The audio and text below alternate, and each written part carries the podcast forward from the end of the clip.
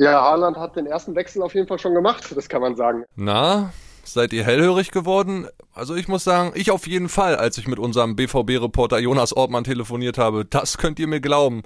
Aber nein, ihr habt den Wechsel von Erling Haaland zu Manchester City, Real Madrid oder wo auch immerhin er gehen mag, nicht verpasst. Ihr hört ja schließlich Stammplatz, da würdet ihr das sofort erfahren. Was für einen Wechsel König Erling da gemacht hat, das erfahrt ihr heute in der neuen Folge. Außerdem hört ihr, was bei der Nationalmannschaft so abgeht, welchen 13-Jährigen die Bayern angeblich verpflichten wollen und wie bei Hertha mit dem guten alten Medizinball trainiert wird. Schön, dass ihr wieder mit dabei seid. Ich bin immer noch Kilian Gaffrey. Stammplatz. Dein täglicher Fußballstart in den Tag. Gucken wir zum Beginn mal auf unsere Nationalmannschaft. Die ersten Länderspiele des Jahres stehen ja an und das ist ja alles auch gar nicht so unwichtig. Schließlich steht die WM vor der Tür und wir wollen doch alle, dass es für unsere DFB-Jungs besser läuft als vor vier Jahren in Russland. Das war ja eine mittelschwere Katastrophe. Mittelschwer ist noch gut ausgedrückt. Gibt aber nicht so super Nachrichten heute. Ein Bayern-Star musste kurzfristig abreisen. Mein Kollege Heiko Niederer erklärt euch mal, um wen es geht. WhatsApp ab. Hallo Kilian und schöne Grüße aus dem sonnigen Frankfurt. Ja, auch an Tag drei des äh, DFB-Teams in Frankfurt gab es neue Nachrichten, leider keine guten. Serge Gnabry musste abreisen am gestrigen Mittwoch. Er hat leichte Grippesymptome, keine Corona-Erkrankung bisher. Die Schnelltests waren alle negativ, dennoch reist er ab, kann also gegen Israel und Holland nicht spielen. Nachnominiert wurde dafür Julian Brandt. Damit ist er der erste und einzige BVB-Spieler. Vorher war ja kein einziger Dortmunder nominiert, also Julian Brandt jetzt mit dabei.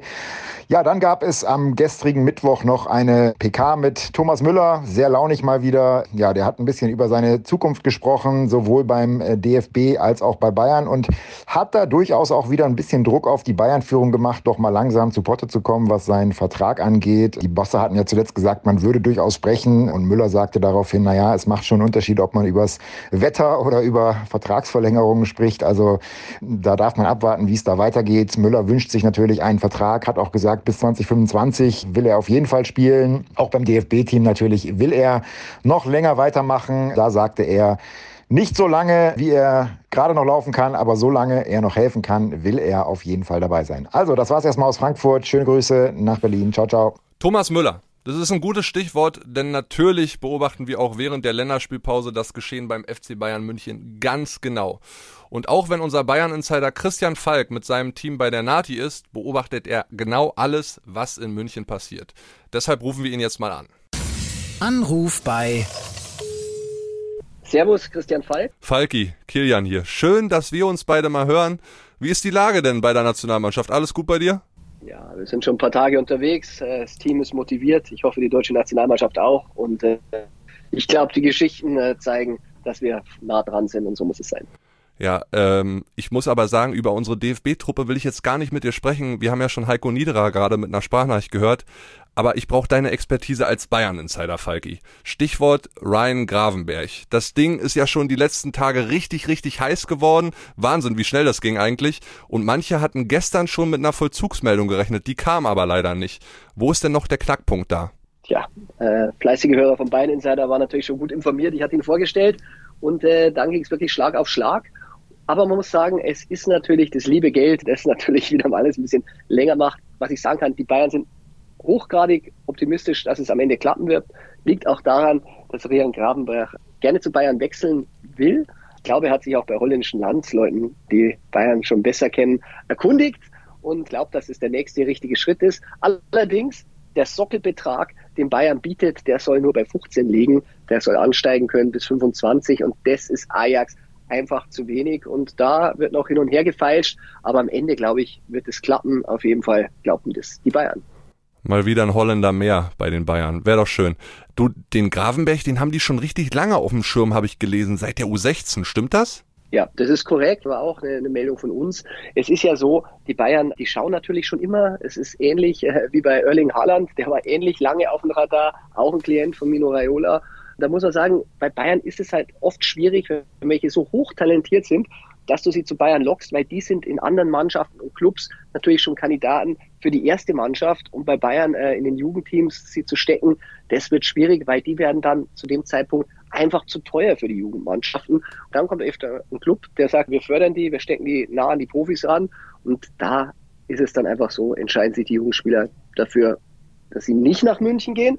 Aber Bayern hat ja Gott sei Dank das Geld, dass sie später ein bisschen mehr drauflegen und sie dann wieder zurückholen.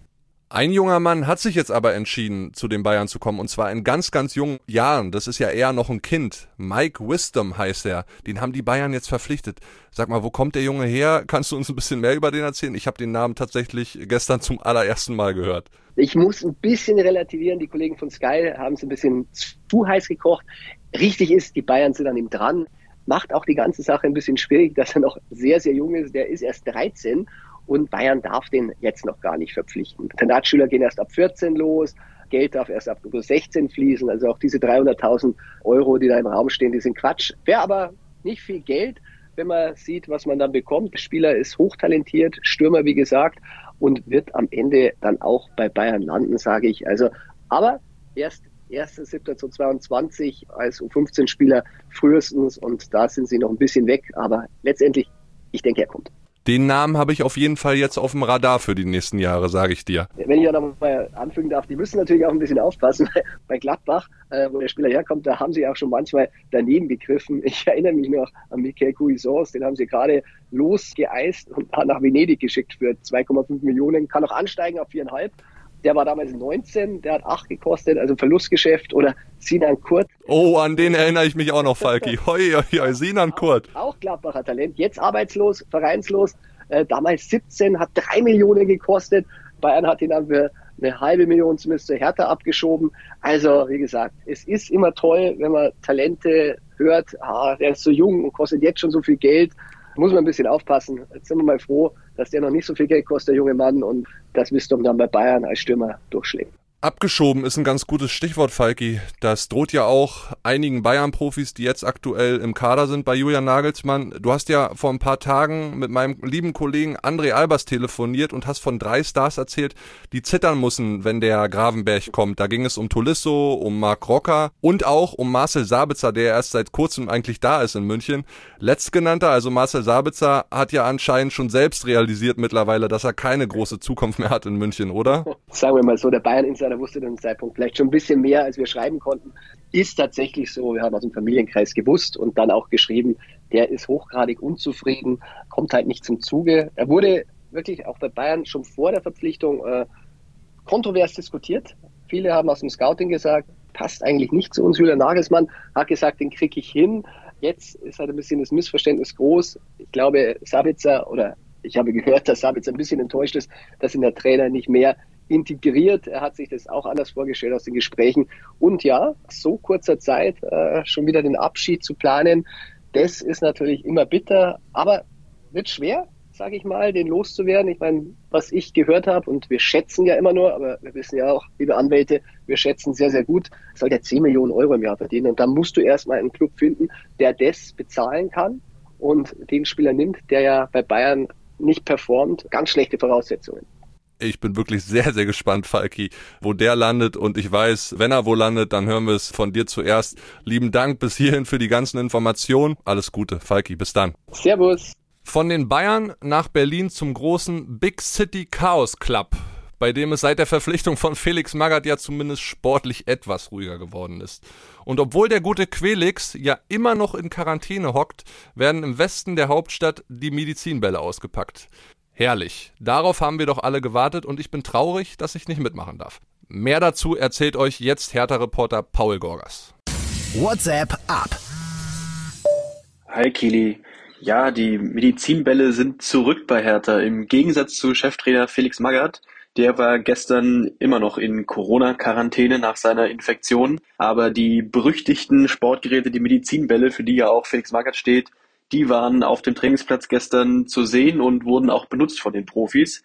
Die mussten in einem Fitnesszirkel mit den Medizinbällen verschiedene Übungen machen, stemmen, hochreißen, vor sich hin und her schwingen. Also die sind ganz schön ins Schwitzen gekommen gestern unter den Augen von äh, Magats Fitness-Schleifer, möchte ich ihn mal nennen, Werner Leuthardt. Den hat Magat ja nach Berlin mitgebracht. Und der General, wie er ja auch genannt wird, weil er äh, nebenbei noch in der Reserve der Bundeswehr Oberleutnant ist, hat ordentlich Kommandos gegeben, hat äh, Übungen korrigiert, hat aber auch gelobt und die Profis auf Trab gehalten in ihrer Fitnesseinheit. Am Ende hatte trotzdem alle noch etwas zu lachen, nämlich Kevin Prince Boateng und der hat auch für Lacher gesorgt, als er ganz am Ende der Einheit nochmal quer über den Platz rief, wie, das war's schon. Also trotz Medizinbällen ist äh, den Profis der Spaß nicht vergangen hier bei Hertha, was sicher auch an dem 3-0 gegen Hoffenheim liegt. Und heute, da soll auch Felix Magath wieder mit auf dem Platz stehen. So, auch wenn es in der Bundesliga immer etwas ruhiger wird während einer Länderspielpause, habe ich noch ein paar interessante News für euch. Fangen wir mal in Köln an. Da hat sich der gute Jannis Horn, Linksverteidiger beim FC, seine Lieblingsnummern hinters rechte Ohr tätowieren lassen. Ganz fein gestochen, da sind die 21, die er in Wolfsburg und Hannover trug und die 23, die er jetzt in Köln auf dem Rücken stehen hat, zu sehen. Schick, schick, muss ich sagen. Aus Köln nach Frankfurt perfekt gemacht wurde da jetzt endlich der Deal mit Faride Alidou, über den wir ja schon vor Wochen gesprochen hatten. Der Flügelstürmer kommt vom HSV aus der zweiten Liga und gleichzeitig hat Sportboss Markus Krösche jetzt bestätigt, dass die Reservisten Danny da Costa und Stefan Ilsanger die Eintracht im Sommer leider verlassen werden. Alles Gute für die Zukunft, würde ich sagen. Verlassen wird auch der BVB und zwar von keinem geringeren als Manuel Akanji. Das ist jetzt endgültig klar. Auch das zweite Verlängerungsangebot der Borussia hat der Schweizer abgelehnt. Warum eigentlich? Um das zu erfahren, rufe ich jetzt mal meinen Kollegen Jonas Ortmann an und der erzählt uns auch, was es mit diesem ominösen Haaland-Wechsel auf sich hat, von dem er gesprochen hat. Das verspreche ich euch. Anruf bei Jonas Ortmann, hallo. Moin Jonas, Kilian hier, ich grüße dich. Na Junge, schon Sonne getankt die letzten Tage? Ich bin schon braun geworden, sage ich dir ehrlich.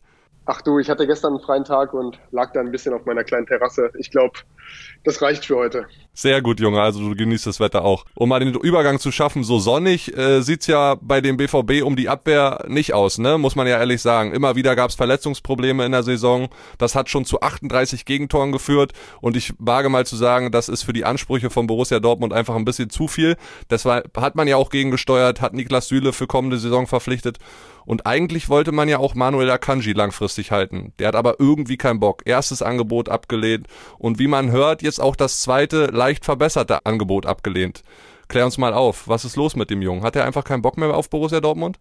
Ja, die Dortmunder Kaderplaner Kehl und Zorg, die wollten eigentlich unbedingt äh, mit Manuel Akanji verlängern. Du sagst es gerade, das erste Angebot über 8 Millionen Euro äh, Gehalt hat er schon abgelehnt. Die Bosse wollten kämpfen, haben ihm jetzt noch ein Angebot unterbreitet. Das hatten wir auch in den vergangenen Wochen berichtet. Jetzt ist klar, das nimmt Akanji auch nicht an. Das Interesse an einer Verlängerung in Dortmund ist offenbar wirklich erloschen. Stattdessen will er nämlich viel lieber in die Premier League. Das ist unser Stand. Man United lockt da auch mit einem Gigantengehalt von 15 Millionen Euro. Aus Dortmund ist außerdem auch zu hören, dass es schon länger sein Traumverein ist und dass er schon länger auch damit liebäugelt, äh, nach England zu gehen. Von daher ja, war der Schritt jetzt fast schon, fast schon erwartbar und jetzt ist es offenbar auch klar. Aber der BVB, so ehrlich muss man ja auch mal sagen, hat ja alle Trümpfe in der Hand. Der Junge hat Vertrag bis Sommer 2023. Was macht der BVB jetzt? Geht man mit dem in ein letztes Vertragsjahr mit dem Wissen, okay, der geht danach oder will man ihn im Sommer verkaufen und ein bisschen Kohle machen? Spannende Frage. Für die Dortmund-Bosse soll es aber eigentlich keine Option sein, ähm, Akanji ins letzte Vertragsjahr gehen zu lassen und damit so einen ablösefreien Wechsel wie jetzt auch bei Niklas Süle von den Bayern zu riskieren. In diesem Sommer könnten dann auch bis zu 30 Millionen Ablöse winken. Vielleicht, wir haben zuletzt auch berichtet, dass es mindestens 25 Millionen Euro werden sollen. Von daher, ja, will man da auf jeden Fall noch kräftig abkassieren, um ihn nicht äh, umsonst gehen zu lassen. Deshalb ist eigentlich ein Weiterarbeiten über den Sommer hinaus eigentlich ausgeschlossen. Ja, und das ist ja auch viel Kohle für jemanden, der nur noch ein Jahr Vertrag hat, die der BVB da bekommen würde und die ja dann auch potenziell möglich, es möglich machen würde, dass man jemand Neues verpflichtet. Der Name Nico Schlotterbeck vom SC Freiburg ist ja seit äh, Wochen und Monaten beim BVB in aller Munde. Ganz Dortmund Dortmund spricht über den Jungen, der hat ja auch eine Wahnsinnsentwicklung genommen. Wie ist der Stand bei dem, Jonas? Also hat man mit dem schon Kontakt aufgenommen? Hat man die Fühler ausgestreckt nach ihm? Du hast ja vorhin auch schon mal ganz kurz, um den Bogen zu spannen, Niklas Süle angesprochen. Da kommt ja schon die erste Abwehrstammkraft eigentlich für die kommende Saison. Mats Hummels ist ja noch da, spannende Personale auch, dann Axel Sagadou.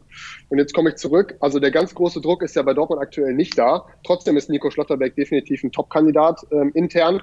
Aber Interesse haben die Dortmunder bei ihm noch nicht wirklich hinterlegt. Ein Anruf oder ein Signal soll es bisher nach unseren Infos noch nicht gegeben haben. Das könnte sich natürlich nach der Akanji-Nummer jetzt ändern, der vor dem Sommerabflug steht. ja, wäre auf jeden Fall ein weiterer deutscher Nationalspieler für den BVB und das würde dem Club, denke ich mal, auch sehr gut stehen. Wer macht denn dem BVB im Kampf um Schlotterbeck Konkurrenz? Weißt du da was? Da, also der Junge hat eine super Entwicklung genommen, da werden auch andere Vereine an ihm dran sein. Oder Bayern München hat man ja auch immer gehört. Ja, das stimmt. Ähm, Nico Schlotterbeck hat natürlich eine wahnsinnige Entwicklung diese Saison genommen, nachdem er auch von Dein Unionern, glaube ich, ja nach Freiburg zurückgekehrt ist. Spielt eine super Saison. Dementsprechend sind auch andere Clubs, gerade aus der Premier League, so haben wir das gehört, dran. Es soll auch äh, Anfragen aus Italien und Frankreich geben. Aber gerade, wie ich sagte, mehrere Clubs aus der Premier League sind da wohl richtig heiß. Jonas, wenn ich dich schon mal dran hab. Gibt's bei Erling Haaland irgendwas Neues? Jetzt nicht, was seinen Abgang betrifft, in der Länderspielpause irgendwas gelaufen bei ihm, was für unsere Zuhörer interessant sein könnte? Ja, Haaland hat den ersten Wechsel auf jeden Fall schon gemacht, das kann man sagen. Wie, wie, erster Wechsel? Da musst du mir mehr erzählen. Erster Wechsel? Was ist dann da passiert? Habe ich was verpasst? Nee, oder? Bei der Nationalmannschaft äh, trägt er jetzt auch die Nummer 9 und nicht mehr wie vorher die Nummer 23. Das Ganze hat den Hintergrund, das hat Trainer Stale Solbakken, der früher auch beim ersten FC Köln war, jetzt auf einer Pressekonferenz erzählt.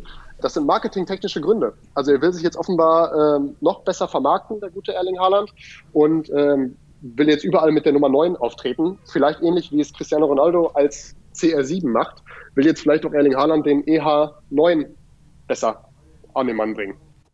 Ja, schlauer Schachzug von Erling Haaland, wenn man den Hals noch nicht voll genug bekommen hat, so einen Marketing-Move zu machen. Jonas, ich danke dir für die ganzen Informationen und bin wirklich sehr gespannt, ob der Schlotterbeck am Ende wirklich zu Borussia Dortmund wechselt und du leg dich jetzt erstmal wieder in die Sonne und genießt das Wetter, mein Lieber. Bis dahin, danke dir. Ich gebe alles. Grüße nach Berlin. Ciao. So, jetzt wünsche ich euch einen schönen Tag auf der Dachterrasse, auf dem Balkon, am See oder wo auch immer ihr sonst seid. Wer mich sucht, äh, ihr findet mich ganz oben über den Dächern auf jeden Fall auf meiner Dachterrasse heute liegen. Und ich mache mir einen schönen freien Tag. Dafür gibt hier morgen Christian Höb seine Podcast-Premiere. Ich kann euch nur sagen, seid lieb zu ihm und schaltet auch am Freitag wieder ein. Das wird toll. Tschüss. Stammplatz. Dein täglicher Fußballstart in den Tag.